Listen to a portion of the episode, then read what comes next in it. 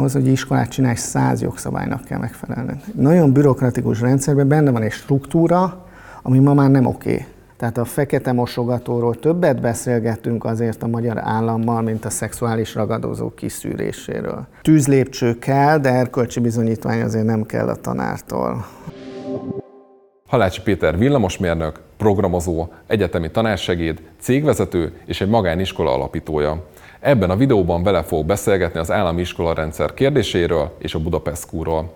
Mielőtt elkezdenénk, iratkozzatok fel a csatornánkra, és támogassátok a Telexet, hogy több ilyen hosszabb beszélgetést készíthessünk. Az újságcikkekben úgy szoktak bemutatni téged, mint a Prezi és a Budapest Schoolnak az alapítóját, de arról már ritkábban esik szó, hogy egyébként te egyetemen is tanítottál. Többek között egyébként engem is, és mi már akkor is tegeződtünk, úgyhogy most ebben a beszélgetésben sem fogunk magázódni. És innen is indítanám a beszélgetést, hogy amikor az egyetemen tanítottál, akkor nekem úgy tűnt, hogy te azért bőven a lelkesebb tanárok közé tartoztál. Élveztem. Mi az oka annak, hogy ott hagytad a felsőoktatást? Annak nagyon egyszerű az oka, elkezdtük csinálni akkor a Hát azt hiszem először a Kitchen Budapestet, ami egy innovációs labor volt, és aztán egy év múlva elkezdtük a prezit csinálni, és azt éreztem, hogy szükség van rám, vagy én szeretnék egy dologra odafigyelni, és már nem tudom annyira jól csinálni az egyetemet, úgyhogy ezért. Ugye a Prezi abban az időszakban, itt a 2000-es, 2010-es éveknek a fordulójáról beszélünk nagyjából, azért az egy ilyen nagyon nagy sikertörténet volt ilyen magyar viszonylatban is, meg nemzetközi szinten is, és te nem sokkal később a Prezitől is eljöttél, hogy ennek mi volt az oka? Hát azért az öt évvel később volt. Igen. Én akkor jöttem el a Prezitől, amikor azt vettem észre, hogy nagyon sok oktatási könyvet kezdek el olvasni. Egyrészt nagyon érdekelt a dolog. A gyerekem hat éves lett, vagy a körül volt. Másrészt meg a Prezi átállt egy olyan működésre, ahol azt éreztem, hogy kevésbé rám van szükség. Tehát, hogy egy akkora azt nem mondom, hogy nagy vállalat, mert még, még mindig csak 200-300-an vannak benne, de hogy, hogy egy másfajta működésre van szükség. És nagyon érdekel tényleg az oktatás. Tehát nem volt nehéz kiszállni még egy olyan hajóból, hogy már San Francisco-ba nyitottatok irodát, tényleg nemzetközi szinten ismert volt a cég, tehát egy emelkedő pályán volt, és akkor te meg azt mondtad, hogy hát oktatással kezdesz el foglalkozni. Kiszállni nem annyira nehéz, mert mondom, annyira érdekes, ahova kiszállsz. Egy idő múlva rájöttem, hogy a francba azért erőforrások nélkül dolgozni, vagy hogy mondjam, profit nélkül dolgozni, az egy sokkal nehezebb dolog. Tehát egy iskolában sosincs pénz vagy hát a mi iskolánkban nincsen annyi pénz, amennyi kéne. A preziben meg mindig volt pénz, mert hát az egy világ használt, sok millióan használt, vagy sok százmillióan használt szoftvertermék. Tehát egy egész más üzleti modell van. Úgyhogy nagyon küzdelmes volt az elején elkezdeni építeni egy céget, és most tartott a Budapest School, hogy azt mondom, hogy van egy szervezet már, ami működik. Fogunk beszélni viszonylag sokat a Budapest Schoolról, de előtte még onnan indítanék, hogy, hogy miért kezdtél el mondjuk egy magán iskolát csinálni, mi volt a probléma szerinted akkor a közoktatással, és hogy szerinted van-e tendencia mondjuk ahhoz képest mondjuk az állami iskolarendszer viszonylatában, tehát itt ugye 2015-ben indult a Budapest School, hogy azóta mondjuk mint egy ilyen külső szereplő, de azért mégiscsak, hogy milyen megfigyelésed van mondjuk az állami iskola rendszerrel kapcsolatban? Hát én azért kezdtem el csinálni, vagy hát mi azért kezdtük el csinálni többen, mert elkezdtük nézegetni a gyerekeinknek az iskolát, és azt láttuk, hogy vannak jó iskolák, de, de valahogy nagyon nagy sorállás van, én nem nagyon szeretek sorbálni. Másrészt mondom, engem nagyon érdekelt, hogy lehet-e csinálni. Hogy elkezdtem könyveket olvasni, és azt vettem észre, hogy a modern könyvekben úgy 80%-ban egyetértünk, hogy hogyan kéne iskolát csinálni, mégse azt csináljuk. Hú, és akkor ez elkezdett engem izgatni, hogy ez hogy lehet egy, van benne ebben a mérnöki hübrisz is, hogy na, majd most megcsináljuk. Mi azért csinálunk magániskolát, mert ki szerettünk volna próbálni új struktúrákat, okt, kísérletezni oktatással, új szervezetet létrehozni, és ezt ma Magyarországon magániskolaként lehet csinálni. Nem tudok egy házi iskolát létrehozni, bár nagyon szeretnék, hiszen más finanszírozása lenne. De hát ahhoz más kell. Nem tudok állami iskolát létrehozni, mert nem én vagyok az állam. Marad ez. És most szerinted milyen, milyen állapotban van az állami iskolarendszer? Most ugye azért is kérdezem így, mert uh, ugye egyrészt egy iskolát csinálsz, uh, a másik apropója ennek az egésznek, hogy itt azért az elmúlt hónapokban elég nagy aktualitása volt ismét, vagy eléggé uh, fontos beszédtéma lett, hogy mi van az oktatással, mi van a tanárokkal, mi van a, sztrájkjoggal, sorra jöttek a nyilatkozatok, hogy meg kell emelni a tanárok bérét a lehető legminimálisabb szinten. Szóval hogy ezzel együtt kérdezném, hogy milyen tendenciát látsz mondjuk az elmúlt években? Hát egyrészt azért, mert ez egy hosszabb videó, én ezt nem szoktam elmondani, de hogy azért mi az állami oktatási rendszer része vagyunk. Tehát attól, hogy magánfenntartású intézmény vagyunk, attól mi a köznevelés rendszere vagyunk. Ma Magyarországon úgy van köznevelés, hogy lehet állami fenntartás, vagy iskola, egyházi vagy magán, de mi egy rendszer vagyunk. Elég sokat kell azon dolgozni, hogy kompatibilisek legyünk egymással. Ez szerintem egy fontos dolog, hogy hogy néz ki a rendszer önmagába, szerintem úgy néz ki, mint egy ilyen tudom, egy száz éves vasúti rendszer, amit már rég nem újítottak föl. Most megpróbálunk rárakni ilyen szuper vasutakat, de már a sín nem úgy áll meg minden össze. De mi a szuper vasút? Ez mondjuk a magániskola? Vagy nem, az például az, hogy Khan academy nagyon jól lehet matekot tanulni, vagy egy csomó innováció van az oktatásban, csak nagyon nehéz rátenni a magyar oktatási rendszerre. Mindenki egyetért abban, hogy nagyon jó a projekt alapú, néha az interdisziplináris, az epokhális, a, a mindenféle probléma alapú, fin, mindent mondhatsz. Ebbe egyetértünk. Nincs olyan ember, aki azt mondja, hogy ez, ez rossz. Abba is egyetértünk, hogy személyre szabott oktatásra kéne lenni. Az én gyerekem nagyon sokat szeret például történelmel foglalkozni, miért ne tanulhatna több történelmet. A matekkal nem annyira szeret foglalkozni, tehát otthon nem foglalkozik, tehát többet kéne neki az iskolába. Érted? Tehát több történelem, több matek, vagy azért, mert jobb, vagy azért, mert hátrébb. De nem lehet megcsinálni, mert van ez a rendszer, amit kitaláltak sok évvel ezelőtt, hogy 30 gyerek vagy 25 gyerek egy évben születettek osztályként, ugyanazokban az órákban mindig 45 percenként, ugyanazokat a tantárgyakat tanulják, ugyanaz szerint a tanmenet szerint. Van egy emmi rendelet, ami leírja, hogy mi kell egy osztálynaplóba. Benne van, hogy bele kell írnom, hogy aznap hanyadik óra de most ezt hogy számoljam ki? A gyereknek a hanyadik órája, az osztálynak, vagy az iskolának, vagy, az, vagy hanyadik történelem óra? Érted? Tehát annyira benne van a rendszerben egy nagyon bürokratikus rendszerben. Ahhoz, hogy iskolát csinálj, száz jogszabálynak kell megfelelni. Nagyon bürokratikus rendszerben benne van egy struktúra, ami ma már nem oké. Okay. Egyszerűen senki se gondolja, hogy rendben. Csak nagyon nehéz megváltoztatni. Szerintem ez a fő probléma. De azt mondod, hogy egyetértés van, de kik az tehát mondjuk a magán oktatási szereplők, vagy akik mondjuk innoválni akarnak, és mondjuk az állami szereplők, a nem tudom, ők is, egy, ők is egyetértenek. Tehát, hogy, hogy mondjam, lehet azon vitatkozni, hogy szerinted a, a haza, haza szeretet fontosabb, szerinte meg a, a fenntarthatóság fontosabb. Ezen lehet vitatkozni, de egyiket se tudott tantárgyként tanítani, érted? Most a magyar feltalálók élete és Neumann János az most matematika volt, vagy történelem, vagy hazaszeretet. Nem mindegy. Hát ha mi ezzel szeretnénk foglalkozni, akkor hadd foglalkozzon a gyerek. Van digitális témahét is ebbe az országban, meg egy csomó mindent kitáltak, ezzel mindenki egyetért, csak maga a struktúra annyira merev, hogy nagyon nehéz föllazítani, és senki nem meri. Szerintem az van, hogy nincsen politikai akarat, elszántság, képesség, mert hogy igazából mindegy, talán. De hogy ebben van valamilyen elmozdulás szerinted, és most ezt annak a fényében is kérdezem, hogy volt egy ilyen nyilatkozatod, vagy egy interjúban volt egy ilyen idézet tőled 2018-ban. Azt mondtad, hogy van egy olyan trend, hogy az állam által fenntartott iskolák rá fognak jönni, hogy lehet máshogy szervezni az oktatást. Mennyire jött be szerinted, vagy mennyire megyünk ebbe az irányba? Szerintem van, létrejönnek, összevont, összevont természettudomány, ami már öt éve cikkek vannak róla, beszélünk, de nem nagyon ért hozzá az ország. Mondok egy példát, ezek a projekthetek. Szerintem ez az egész érettségi felvételi változás, ami történt, ami én azt gondolom, hogy egyébként egy jó dolog, hogy száz pontról az egyetemek dönthetnek, és nem csak a pontszám számít.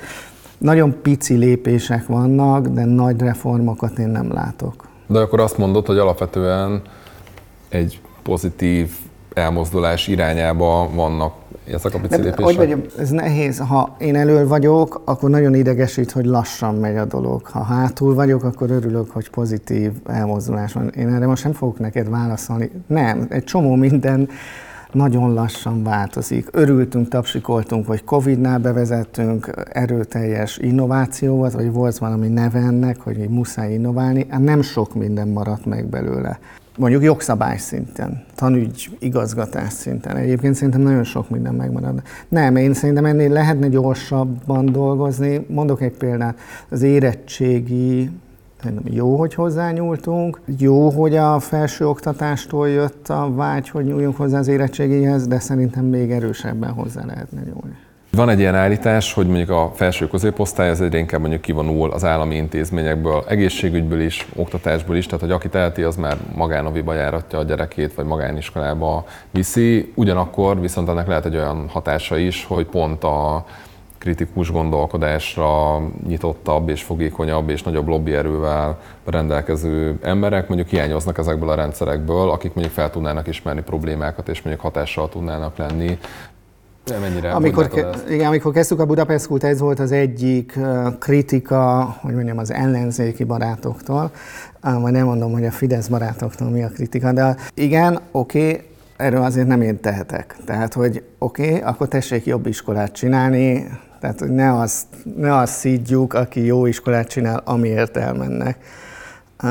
Tehát, hogy az, hogy az állami iskolákban vannak gondok, azt ne azon kérjük számon. Azt szerintem nem helyes, hogy, hogy le, kitiltjuk a magánszereplőket. De ami szerintem sokkal izgalmasabb, és engem ez jobban érdekel, az az innováció menedzsment. Tehát az oktatási rendszer egyetlen egy problémája, hogy egy 150-200 éves rendszer, ami egy ilyen 950-es menedzsment technikával van összerakva az egész minden rendben lenne, csak valahogy olyan túl nagy és avit, mint a nagy távközlési cégek, akiktől nem nagyon várunk már innovációt. Érted? Bürokráciára van az egész felépítve, úgy van kezelve. Kiktől várjuk az innovációt? Hát lehet várni kis kutatóintézetektől, kis iskoláktól, ahogy a nagyvállalatok is a startupok innovációs képességét mindig valami kicsi laborban kezdik el csinálni. Nem lehet Figyelj, százezer tanár van az országban. Hogy lehet százezer tanárral reformot csinálni? Úgy is lesz 20 ezer, aki utcára megy. Ma de szerintem az a politika válasz, hogy inkább nem nyúlok hozzá. De az is lehetne a válasz, hogy engedjük a kicsiket, és egyébként látjuk, mert a szakképzés az ilyen.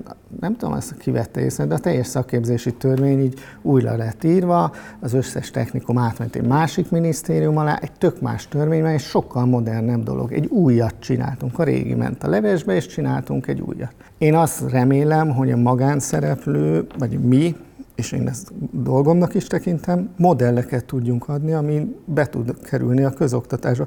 És azért a 90-es évek alternatív iskolái is, amik valami fajta modernitás hoztak, vagy a, vagy a 920-as évek reformpedagógiája, ezeknek mind van hatása így vagy úgy a közoktatásra. Csak már nem szeretik egymást, úgyhogy nem hálásak egymásnak. Tehát akkor te azt mondod, hogy mondjuk nektek, akár a Budapest school nem csak az a cél, hogy a tehetősebb rétegek gyerekei kapjanak olyan oktatást, amit mondjuk a szülők elvárnak, vagy amivel elégedettek, hanem hogy ezzel szeretnétek hatni az országos egész állami iskola rendszerre. Ja, most remélem a Budapest szülők és a feleségem nem hallja, de engem már a tehetősebb gyerekek, tehát a Budapest gyerekek oktatása annyira ne, azért nem izgat, mert úgy rendben van. Ránézek a gyerekemre, és látom, hogy úgy rendben van, rendben lesz, ez már így működik.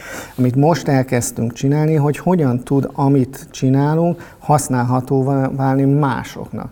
Külön létrehoztunk egy alapítványt, egyébként most jövök a közjegyzőtől, hogy aláírjuk a papírokat, aminek az lesz a célja, hogy a BPS-ben használt módszereket, elveket, gondolatokat, eszközöket, szoftvereket odaadjuk idővel más iskoláknak, hogy tudják használni. De állami, egyházi, vagy milyen iskoláknak? Nekem mindegy, mert a gyerekeim barátai azok ma, áll, vagy 20 év múlva a gyerekem főnöke állami iskolába, vagy egyházi iskolába jár most. Tehát igen, mindenkinek oda szeretnénk adni. Mi szeretnénk hatással lenni még mindig az, a Magyarország oktatására. Az, én azért, azért építünk iskolát, mert nagyon rossz egy zárt laboratóriumban innoválni. Tehát mi iskolát csinálunk, ahol kísérletezünk. Pár évig azt kellett mondani, hogy tőleg gyerekekkel kísérlet. Igen, Amikor szülő lettem, akkor is gyerekekkel kísérleteztem a saját gyerekem, mert nem tudtam, milyen lesz szülőnek lenni, nem végeztem el az iskolát, a szülőiskolát. Igen, a saját gyerekeinkkel próbálunk ki dolgokat, és ami jól működik, az egyrészt használjuk, másrészt csinálunk belőle egy eszközt, amit más használ. Ez olyan, mint az open source a szoftvervilágban. Az előző kérdésnél még mondtad azt, hogy az ellenzéki barátok mit szoktak felvetni arra a kritikára, hogy akkor a felső középosztály kivonul és hiányzik az állami oktatásból, de volt egy olyan felmondatot, hogy majd elmondod azt is, hogy a fideszes barátok mit szoktak, mit vetnek fel kritikaként veletek szemben. Hát, a, a, a, hát ez az érték nélküliség, hogyha ha személyre szabott, akkor biztos hagyjuk a gyereket, és akkor érték, tehát hogy értékek nélkül nő fel vagy, a, vagy az individualista oktatás. Tehát nagyon sok vita van, ilyen nagyon, nagyon bonyolult ideológiai vita, hogyha személyre szabjuk az oktatás, akkor az individualista lesz, és hogy mennyire kell a közösségre fókuszálni. Erre mi azt mondjuk azért, hogy mi közösségi iskola vagyunk, ahol lehet, hogy a személyre szabadság az nem az, hogy az én gyerekem teljesen más csinál, mint a másik, hanem annak a kis közösségnek másra van szüksége, mint egy másik kis közösségnek. Az egy nagyon nagy kérdés, hogyha megengedünk másságokat, és most ez nem a 90-es évek tolerancia mássága, hanem hogy ő több történelmet tanul, ő meg lassabb a matematikában, akkor, akkor mi lesz bennük a közös? És erre szerintem az a válasz, hogy meg kéne tanulni az oktatásnak, nem a tanmenet szerint szabályozni. A tankönyvben szerdán 11-kor mit olvasott fel a tanár, és ez ugyanaz, mint ott, mert ha ugyanaz, akkor biztos rendben van. Ez egy nagyon szép, egyébként jegyzem meg, elég baloldali gondolatból jön, hogy mindenkinek ugyanolyan minőségi oktatáshoz legyen hozzáférése, és ez szerintem fontos, csak nem biztos, hogy a minőség az, hogy én milyen tankönyvet hanyadik oldalt olvasok fel. Hát ugye erre azt, azt is felszokták vetni, hogy mondjuk egy borsodi Nógrádi iskolában nem lehet egyszerűen pontosan ugyanazt a tananyagot leadni, mint mondjuk egy budapesti elitiskolában, mert teljesen más, hogy állnak nem tudom, az alapvető háttér tudás. Igen, és az, az, a, az a nagyon rossz hír, hogy mégis kéne valami közöset létrehoznunk, és ehhez viszont társadalmi diskurzusra lenne szükség, ami meg ma nagyon nehezen megy. Tehát meg kéne beszélnünk, hogy különböző pártpolitika, különböző demográfia különböző embereknél mi az, ami közös alap. Én mondjuk egy sokkal megengedőbb vagyok, tehát én azt hiszem, hogy a kultúra az így, így, így növekszik, vagy fejlődik magától, és a túró rudi is a közös alap, ami azt hiszem nincs benne a nemzeti alaptantervben, de azért mégis egy nagyon fontos dolog és élményünk közösen. Tehát, hogy valahogy én azt látom, mint hogy azt kérdezték tőlem mindig, hogy ha a mi iskolánkban háromszor évente megkérdezzük a gyerekeket, hogy te mit akarsz elérni, te mit szeretnéd tanulni, neked mi a fontos. Ez egy nagyon személyre szabott egyéni, úgy hívjuk, hogy saját cél, hogy sajátjának érezze. És nagyon sokat kérdezték kezdetben, hogy akkor 30-an nem akarnak más, de nem, mert 30-an viszont jó közösségben vannak, és nagyon sok időt foglalkozunk azzal, hogy együtt legyenek, sokkal többet, mint az osztályfőnöki óra heti két órában, és ezért elkezdenek egymástól tanulni és egymással mozogni. Jegyzem meg, tinédzserkorban meg pont az a probléma, hogy a, a korosztályi csoportnak szerintem túl nagy a nyomása, és mi szülők nagyon sokat elengedjük a gyerekeket, hogy majd ott megoldják, kellenek a szülők is. Azt a struktúrát keressük, és még egy dolog, amit nem mondtam, hogy, hogy a család hogy kerülhet be ebbe az egész képbe hogy mit jelent az, hogy a családok részesei lehetnek a gyerek oktatásában, akkor, ha mindent leszabályozunk tak-tak-tak percről percre? Hol, hol lehet megengedni, hogy bejöjjön mondjuk egy szülő, és azt mondja, hogy hát mi ezzel tudunk foglalkozni, de azzal nem? Beszéltél arról, hogy végső soron azért is az állami iskolarendszernek vagytok a részesei, és itt rátérnék a Budapest School-ra. Ez az egész azért ez úgy indult, hogy ez nem egy állami iskola, és hogy ez nem olyan, mint egy mint egy iskola, és hogy ahhoz képest, amennyire tudom, azért több olyan attribútumot felszedett, hogy ami már kicsit a hagyományosabb iskola irányába is mutat, hogy akkor vegyes csoportok helyett már korosztályos csoportok vannak, van, hát ha nem is dolgozatnak hívják, de ilyen kötelező tudáspróba, saját krétarendszer, tehát ilyen online napló és ellenőrzés, nem tudom, az órák is most már ilyen 40 percesek, uh-huh. csengő van, ami még ugye eleinte nem volt, meg ugye van állami de várjál, várjál, szerintem te egyik csoportunk, azt tippelném, még azt is megtippelem, hogy a Pozsonyi úti csoport családnál egy családdal beszéltél, vagy párral? Hát ez pont az a része, amit ugye nyilván nem mond el egy újságíró, hogy kivel beszél, de készültem a beszélgetésre Budapest Schoolos. Jó, csak szerintem az fontos, hogy amit azt mondod, hogy ez van az iskolában, az szerintem egy-két helyen van. Uh, uh, és más helyen meg nincsen. És nem biztos, hogy ugyanúgy kell működni. Tehát annak a közösségnek ott akkor rá, most a csengőnél rájönnek, hogy fontos összeszinkronizálni, és szeretnénk időben elkezdeni a munkát, és mindenki késik, és tök zavaró, ha valaki később jön be, és arra kitalálunk egy jelet, az az övéké. De nem kötelező mindenhol használni. Tehát, hogy mi 15 különböző helyszínen dolgozunk, 15 különböző kultúrával. De egyébként visszatérve a kérdésre, de igen, föl kellett vennünk azzal, hogy képesek legyünk magyar bizonyítványt kiadni, tehát államilag elismert iskola legyünk, azzal nagyon sok kötelezettséget húztunk magunkra, és az elmúlt két évünk erről szól. Mondok egy példát, orvosi szoba, ahova mi az egyik alapfeltétel, amely mindenképpen kell, vonalas telefon. Mi úgy gondolkozunk erre, hogy csinálunk valamit, van az állam és a másik iskolák, és mint ilyen szoftverrendszerek kompatibilitás problémája, tehát nekem meg kell csinálni az interfészt. Mi nem szeretjük az osztályozást, ahhoz, hogy egyetemre menjen, ahhoz kellenek osztályozatok. Magyarországon, jegyzem meg Oxfordban nem biztos, hogy kellenek, de mindegy, kellenek osztályzatok, akkor mi a saját visszajelzési rendszerünket átalakítjuk osztályozásra. Tehát mi már nem azon vitatkozunk, hogy kell-e az osztályozás, vagy nem kell, arról vitatkozzon a más. A mi dolgunk, hogy megcsináljuk azt a visszajelző rendszert gyerekeknek, ami alapján tudják, hogy hol tartanak, mit kell tanulniuk, és azt átalakítsuk osztályzatokra. De ez egyébként az egyik legnagyobb izgalmunk, hogy nem akarunk kedves közoktatás lenni. Tehát, hogy ugyanabban a struktúrában kedvesnek lenni, az is szerintem nagyon fontos, de mi a struktúrákat akarjuk átalakítani. Mondtad, hogy az elmúlt két évetek az nagyon sokat kellett foglalkozni azzal, hogy az állami akkreditáció mit jelent, de még egyet visszalépnék ebben, hogy amikor 2015-ben elkezdtétek csinálni az iskolát, akkor, akkor az volt a fejetekben, hogy ezt majd egy ponton államilag akkreditáltatni kell, vagy ha nem, és látom rajtad, hogy, hogy nem, akkor, akkor mi volt az a pont, ahol belejtetek arra, hogy azért mégiscsak jó lenne egy, hát az állami rendszernek a részévé válni? Szóval mi nagyon naívan, vagy álnaívan, vagy optimistán, ez megítélés kérdése indultunk el, és nem az állami akkreditációtól. Tudom, hogy sok ember szerint az a, a, a mi az iskolát iskolává teszi, hanem mi a, a tanulási élménytől kezdtünk el.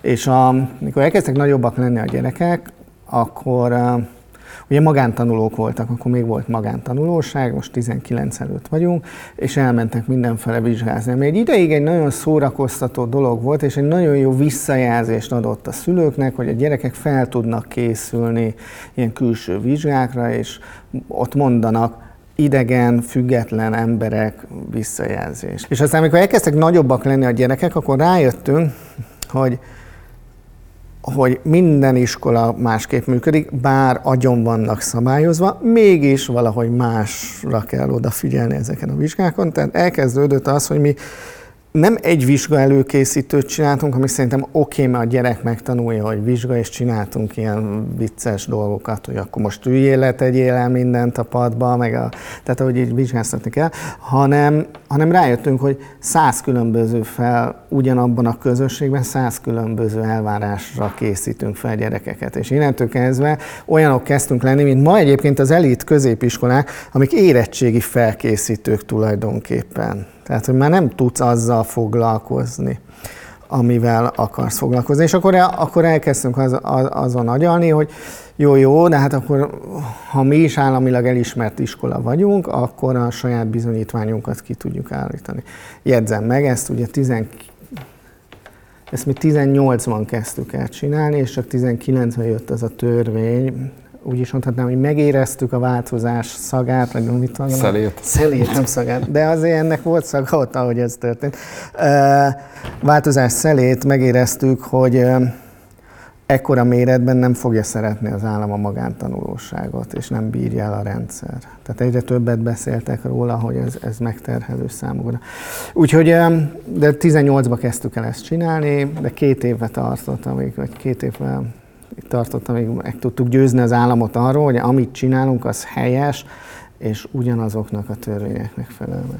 Az is érdekes lenne, de azt talán egy külön beszélgetés, hogy mi tartott két évig, hogy meggyőzzétek az államot, de engem inkább az érdekelne, hogy most mióta van állami akkreditáció, ez milyen kompromisszumokkal jár? Mi az, amiben engednetek kell? Ugye most mondtál egy példát, hogy akkor orvosi szoba vonalas telefonnal. Mi az, ami mondjuk ennél esetleg nagyobb léptékű ilyen struktúra? Hát ez egyébként nagyon nagy léptékű. Tehát a, a magyar állam a, a Nébikkel, az ANTS-szel, régi kölyállal, katasztrófavédelemmel együtt egyébként egy nagyon konzervatív és nagyon fizikai biztonságra rámennek. Tehát a fekete mosogatóról többet beszélgettünk azért a magyar állammal, mint a szexuális ragadozók kiszűréséről. Ugye? Tehát, hogy tűzlépcső kell, de erkölcsi bizonyítvány azért nem kell a tanártól, mielőtt belép. De ezt már megtanultuk, hogy a fizet, csak ez sok pénzbe kerül egyébként. De hogy ezt, ezt megcsináltuk. A másik, visszamegyek csak azért, mert ma, ma beszélgettem erről a miniszteren, az osztálynapló. Ezen gondolkoztam, hogy tulajdonképpen kinek fontos az osztálynapló? Az, hogy minden nap leírjuk szerdán, hogy azon a, azon a foglalkozáson mi történt a gyerekkel. Szülőnek fontos, mert mást írok. Tanárnak fontos, hogy emlékezzen rá. Egész mást ír gyereknek, hogy reflektálni tudjon otthon? Vagy az állam akarja megnézni, hogy megtartottuk azokat az órákat? És mi a megfejtés? Hát mindenki szeretne valamit, de nem ugyanazt szeretnék. Hát a végén mindig az állam, vagy mindig megcsináljuk, amit kell az államnak, megcsináljuk. A, de mi, mi szeretnénk azért a szülő, a gyerek és a tanár hármasban maradni. De nagyon sok mindent kér az állam, ilyen administratív kérdések. Ők viszont tartalmi kérdésekkel nem nagyon foglalkoznak. Tehát, hogyha egy kilóra megvan a megfelelő tanár, megfelelő épület, megfelelő program, akkor úgy rendben van. Egyébként most volt, most külön foglalkozunk kell azzal, hogy az oktatási hivatal minőségfejlesztés vagy minőség ellenőrzés címmel óra látogatásra jön hozzánk is. Ez szerintem egy zseniális dolog, hogy odafigyelünk a minőségre. Kicsit olyan, mint a nagyvállalatban a peer feedback rendszer, mindenki csinálja, mindenki utálja, és mindenki tudja, hogy úgyse az alapján döntünk. De hogy ezt, ezt például most kell csinálni. Ettől például a tanárok nagyon féltek. A tanfelügyeleti rendszertől féltek. Ez egy tanfelügyeleti rendszer, nem egy minőségfejlesztési rendszer. Ezt most csinálunk kell, és most számoltuk ki, hogy ez tanáronként nekünk olyan 100-200 ezer forintba kerül, hogy annyi munkát okoz az adminisztráció. Szóval rohadt sokat kell adminisztrálni, és ezt szerintem észre se veszik. Van az iskolátoknak egy nagyon érdekes aspektusa, legalábbis számomra, hogy ugye ilyen vegyes tandíjrendszer működik, tehát van, aki többet fizet, van, aki kevesebbet, hogy mit lehet tudni, nagyjából milyen társadalmi hátterű gyerekek járnak hozzátok? Én azt gondolom, hogy felső középosztálybeliek és középosztálybeliek. Ugye az volt az ötlet egyébként, amikor San Franciscóból költöztünk haza, amikor elkezdtem az iskolán gondolkozni, és ott nagyon sok ilyen helyen ezt a sliding scale-nek hívják angolul, magyarul kb. az, hogy fizes annyit, amennyit tudsz. Egyébként érdekes módon, ezen most gondolkoztam, inflációra nincs fölkészülve a rendszer. De hogy emelkednek a költségek, a kaja egyébként nagyon durván emelkedik, emelkedni kell. De hogy nagyon ne, van, aki azt mondja, én már eddig is többet fizettem, most már én kevesebbel akarom emelni, eddig se tudtam, most se tudok emelni, tehát nagyon szét tudnak csúszni a rendszer. Tehát valószínűleg ez egy rossz ötlet volt, jegyzem meg a, a Horn György ezt mondta 15-ben, hogy ez egy rossz ötlet, mert ők is már kipróbálták. Most akarunk bevezetni egy, egy úgymond hagyományosabb ösztöndíjrendszert. Tehát az mindenképp ragaszkodom, vagy ragaszkodunk, hogy különböző anyagi helyzetben lévő, azért nem, nem mondanám különböző társadalmi helyzetű embereknek, de különböző anyagi helyzetben lévő emberek tudjanak együtt tanulni, ez nagyon fontos. De ugye azért nálatok van az a rendszer is, hogy, hogy van, aki viszont nem fizet sem ennyit, ha jól tudom. Igen. Tehát, hogy, hogy kifejezetten szegényebb gyerekeknek a, is lehetőséget akar adni. Ez mennyire, mennyire működik? Tehát, hogy egy olyan, egy olyan gyerek, aki, akinek a szülője ki tud fizetni 140 ezer forintot havonta, az mennyire tud együtt működni egy olyan gyerekkel, akinek viszont nem tehetik meg ezt a szülei. Hát azért az, az, van, az van, hogy olyan nem tudja kifizetni között, és a nem tudja kifizetni között nagyon sok különbség van. Tehát egy, vagy pedagógus házaspár gyereke se tudja kifizetni, vagy egy pedagógus házaspár se tudja kifizetni, és a szegény telepen élő se tudja kifizetni. Tehát, hogy nagyon nagy különbségek vannak. Igazán nagy szociális különbsége, vagy demográfiai, vagy nem tudom, kulturális, vagy akárhogy hívott, különbséggel lévő csoportokat, vagy gyereket akkor tudunk, hogyha van közöttünk egy szociális munkás. Nagy volt ilyen próbálkozás? Volt ilyen, volt ilyen. Például a bagázsal most elkezdtünk és, a, és, annak mi, és annak mi lett a futása? Hogy nagyon, nagyon sok munka egyesével kell menni, és nagyon szép eredmények tudnak lenni. De még egy olyan szülő, aki nagyon sok pénzt kifizet egy hónapban, annak nincs egy olyan célja, hogy hát akkor az én gyerekem az inkább az a szegény gyerekek között legyen, mert olyan szavakat fog hallani, olyan interakcióba fog kerülni, ami Szerintem nincs. Nem, nem. Szerintem, szerintem mindenki szeretne nyitni. Vannak, hogy mondjam, a társadalmi együttélésnek vannak kihívásai. De nem, én nem itt látom a, a problémát. 15-ben elkezdtük, rögtön, rögtön jött egy hátrányos helyzetű gyerek, és a, az első példa az volt, hogy a közösség nagyon kedves volt, és hoztak neki egy futóbiciklit, még óvodás volt. És a, mondta az a szociális munkás, aki a kapcsolattartó volt, hogy nem oké hazavinni a gyereknek, mert ott van öt másik tesó, és meg fogják ölni, és ez, ez hétfőre nem lesz meg ez a bicikli eszébe sem jutott volna ezeknek a, a, vagy nekem, vagy hát nekünk. Vagy. És, és a, akkor kezdtünk el ezen dolgozni, hogy ez nem elég oda menni, és így jaj, kedvesen segíteni, akkor tanulni kell, hogy ezt hogyan kell csinálni, és ez nagyon sok munka. Ugye azt mondtad, hogy szép eredmények is tudnak kijönni, de én azért hallottam olyat, hogy készítettem a beszélgetésre, hogy volt olyan, aki viszont hátrányos helyzetű gyerek, és hogy kipottyant az iskolából. Igen. És olyan is van, hogy felső középosztályban és kipottyant az iskolából. Ez Tehát akkor nem ez az összefüggés, akkor azt mondom. Tehát nem a társadalmi státusz. Szerintem sokkal több felső középosztálybeli gyerek pottyant ki az iskolából. Szerintem igen, tehát hogy egyrészt, ha rosszul csináljuk, akkor kipottyan az iskolából, ha jól csináljuk, akkor nem biztos, ennyit tudok mondani. és ez egy sokkal nehezebb munka, és sokkal inkább, mondom, egy ilyen családsegítő munka, sem mint az, hogy vegyünk neki egy biciklit és pénzzel tömjünk meg embereket. Ugye az ilyen kompetencia mérések, azok mennyire igazolják vissza azt, hogy ebben az iskolában nagyobb tudást szereznek, vagy felkészültebbek lesznek, vagy egyáltalán ezt célá? Megkérdeztem a tanárokat, hogy értelmesnek tartják-e a kompetencia mérés, és ha szerintük árulkodik el, azt mondták, hogy nem, szerintem se, úgyhogy mi nem néztük meg és nem is szándékozom megnézni. Jegyzem meg, az első kompetencia ugye 20-ban akré, tehát 20-ban volt, ha még nem kaptuk vissza az eredményt. Tehát annyira gyors az a rendszer, most mit csináljak neked gyereknek, menjek oda, hogy két évvel ezelőtt az angol tudásoddal ez volt, tehát csináld ezt. Tehát, hogy nem lehet így visszajelzést adni. Szerintem nem is erre van, ez egy országokat összehasonlító rendszernek van, nekünk erre nincsen szükségünk, tehát mi nem néztük meg az adatokat. Ugye itt a kompetenciamérés azt szerintem abból a szempontból lesz majd kifejezetten releváns, hogy ugye most már nektek is van középiskolátok, és még ugyan nem volt olyan korosztály, amelyik Budapest schoolos háttérrel érettségizett volna, de ez most már nem annyira sokára meg fog történni, hogy... Igen, csak az érettségén tudjuk, hogy az eredményeket hamisítják, tehát hogy nem beszélünk róla mi felnőttek, azért családi összejövetel, nekem nagy a családom, tehát sokat beszélgetünk sok iskoláról. Mindenki elmondja, hogy hát azért azon az érettségén az érettségi elnök elmegy kávézni, és aki jóban van, aznak úgy adjuk oda a tételt. Tudjuk, hogy a szóbeli érettségén más eredmények jönnek ki, mint az írásbeli érettségén, és tudjuk, hogy egyébként tök mindegy, mi az érettségi eredmény, mert vagy nem használod, vagy a felsőfokú, vagy a felvételi számít csak. Nálunk van egy szám, most ugye voltak nyolcadikosaink, 20 és hogy nem azt mértük, hogy hányan mentek tovább, mert pff, tovább fognak menni, ez már nem nagy dolog, hanem hogy hányan mentek olyan helyre, ahol azt mondják, hogy oda akartam menni. Cinikus tudok én is lenni, és kritikus. Persze, mert már olyan alacsonyat akart, mert már bedumáltuk neki, hogy ne menjen oda. Hát, vagy integráns, és tudja, hogy amit el akar érni, azt el tudja érni. Szóval szerintem ez egy sokkal nagyobb mérőszám, vagy mondok egy példát. Szerintem tök jó lenne, hogyha egy évig nem mennének az emberek egyetemre. 18 éves vagy, képes nagyon sok mindenre. Mi van, hogyha egy évig még nem mész egyetemre, elmész dolgozni, munkaerőhiány van, vagy utazgatsz?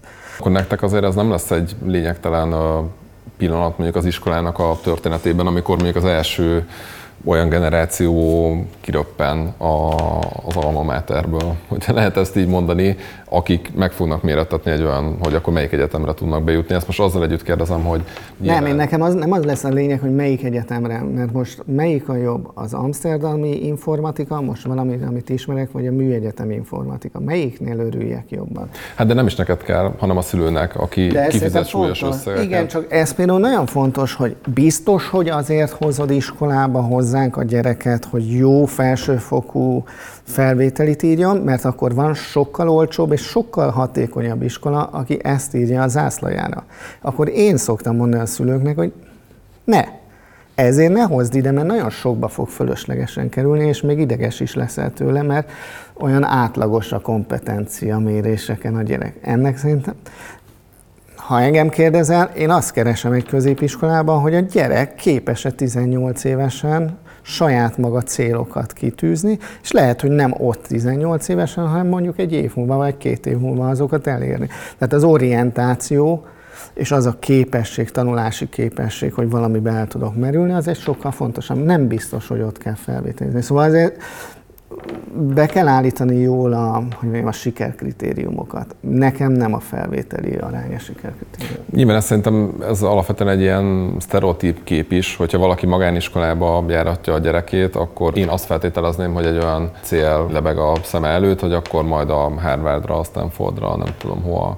Igen, csak a Harvardra meg a Stanfordra például a magyar emelt szintű érettségi nem, hogy nem segít, de még talán ront is. Tehát, hogy, hogy a, az esély, mert azzal foglalkoztál, ahelyett, hogy azzal foglalkoztál, ami a Harvardnak kell.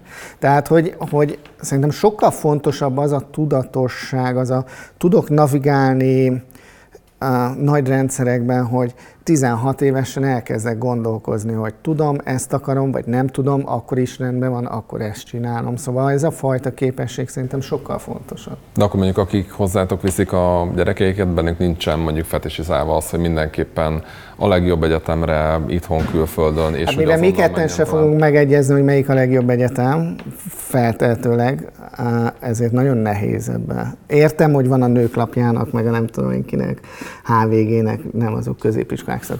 Értem, hogy vannak egyetemi, de nem, mert csak úgy kérdezem, hogy mi az elvárás mondjuk egy szülő részéről, aki oda viszi a gyerekét. De, aha, e, na, tehát, hogy sokat beszéltünk az államról, szerintem sokat többet kéne a szülőkről beszélni. Hát nekünk ugyanannyi feladatunk van a gyerekekkel dolgozni, mint a tanárokkal és a szülőkkel, vagy nekem. Sokkal nehezebb ma szülőnek lenni, mint 50 évvel ezelőtt, amikor az egész oktatási rendszer kialakult. Annyi mindenre oda kell figyelni, legyen jó a PISA teszt, vagy kompetencia teszt, és egészségesen étkezzen, és, és a mobillal mi van, meg mit tudom én, nagyon sok minden van. És hogy oké, okay, hogyha nem az akadémiai pontszámokban jó a gyerek nagyon so, ugye beszéltünk arról, hogy mi, vagy beszéltem arról, hogy milyen visszajelző rendszerünk van, nagyon részletekbe menő, hogy ezt tudod, azt nem tudod. És akkor megkérdezi, jó, de matekból most hányas? Mi lenne akkor, hogyha ő elmenne a másik iskolába, és, és akkor én mindig mondom, hogy ha ez érdekel, akkor meg kell lépned azt a lépést, akkor írd meg azt a tesztet. De ezt mennyire engedik el könnyen szülők egyébként? Mert ez hogy... nagyon nehéz, ez nekem is nagyon nehéz, ezt mindig elmesélem, mert már rég nem meséltem el, mert már növekszik a gyerek. Az én gyerekem egy időben született San Franciscóban egy angol kisfiú, ők öt év múlva mi Budapesten voltunk, ők Angliában, vagy hat év múlva. Az én gyerekem legnagyobb problémája az volt, hogy melyik játszótérre menjenek aznap az óvodába, vagy azért hívtuk iskolának, de hát óvoda. Ő meg már matek versenyt nyert, mateknak hívták, pedig nem tudom, ilyen puzzle kirakás volt, zongorázott hetente kétszer, és egyébként a betűket ismerte. Bennem is a szorongás jött elő, hogy nem lehet, hogy túl sok vekerdit olvastam. És azóta hogyan rendezed magadban ezt a szorongást? Hogy azt látom, hogyha a gyerekemet valamit tényleg érdekli, és akar, akkor tud érte tenni, és persze tele vagyok szorongásra, mint szülő, hogy rendben lesz-e, jó ez -e, én jó példakép vagyok-e, de hogy igazából bíznom kell a gyerekben. Ha majd zongorá, elkezdett zongorázni, akkor zongorázik. Ha majd, és nem kell 12 évesen rögtön tudnom, hogy mi lesz belőle. Értem? És akkor jön az, hogy de kell mindenfajta matek is, történelem is, természet mindenből kell, de igazából nagyon kevés dolog kell ahhoz, hogy el tudjál boldogulni. természettudományra szokták mondani, hogy azért azok a fizika könyvek, meg kémia könyvek, amit ugye egy átlagember nem ért meg, az biztos a gyerek boldogulásához kell, vagy az csak azt segíti, akit nagyon érdekli. Érted? Tehát, hogy bíznunk kell abban, hogy a gyerekeink fognak tudni boldogulni. Most akkor csak még így összefoglalóan ezt a kérdéskört, hogy akkor te mondjuk mire számítasz, hogy akik mondjuk itt fognak végezni, azok az ilyen hagyományos szakmáknak a nem tudom, skáláján, mint orvos, jogász, közgazdász, és a többi mennyire lesznek elhelyezhetőek, vagy mennyire, mert nyilván itt a maga az oktatás is arra van felhúzva, hogy akkor a probléma megoldó képesség csapatban dolgoznak, tehát mennyire lesznek inkább ilyen, ilyen self-made, mindenféle, nem tudom, fejlesztő, kreatív és egyéb nem tudom megmondani, azt meg tudom mondani, ugye, hogy a top 10 szakma 10 éven nem létezett, tehát hogy arányában szerintem kevés orvos és jogász lesz belőle, de a társadalomban arányában kevés orvos jogász van. Nem tudom, tehát középiskolában nagyon két éve kezdtük, nem nagyon tudok még mondani. Még most is csavargatjuk a kormányt, vagy nem tudom, a potmétereket, hogy mit, hogyan kéne csinálni mire van szükség. Én azt látom a gyerekeken, és azt a visszajelzés szokott jönni, hogy jól vannak egymással, jól vannak a társaikkal, a társadalommal, a világgal, önmagukkal, tehát ez a jól lét, és nagyon el tudnak merülni dolgokban, és nagyon el tudnak, el tudnak ezért alkotóként dolgozni, tehát hogy csinálós, tanulós gyerekek vannak nálunk.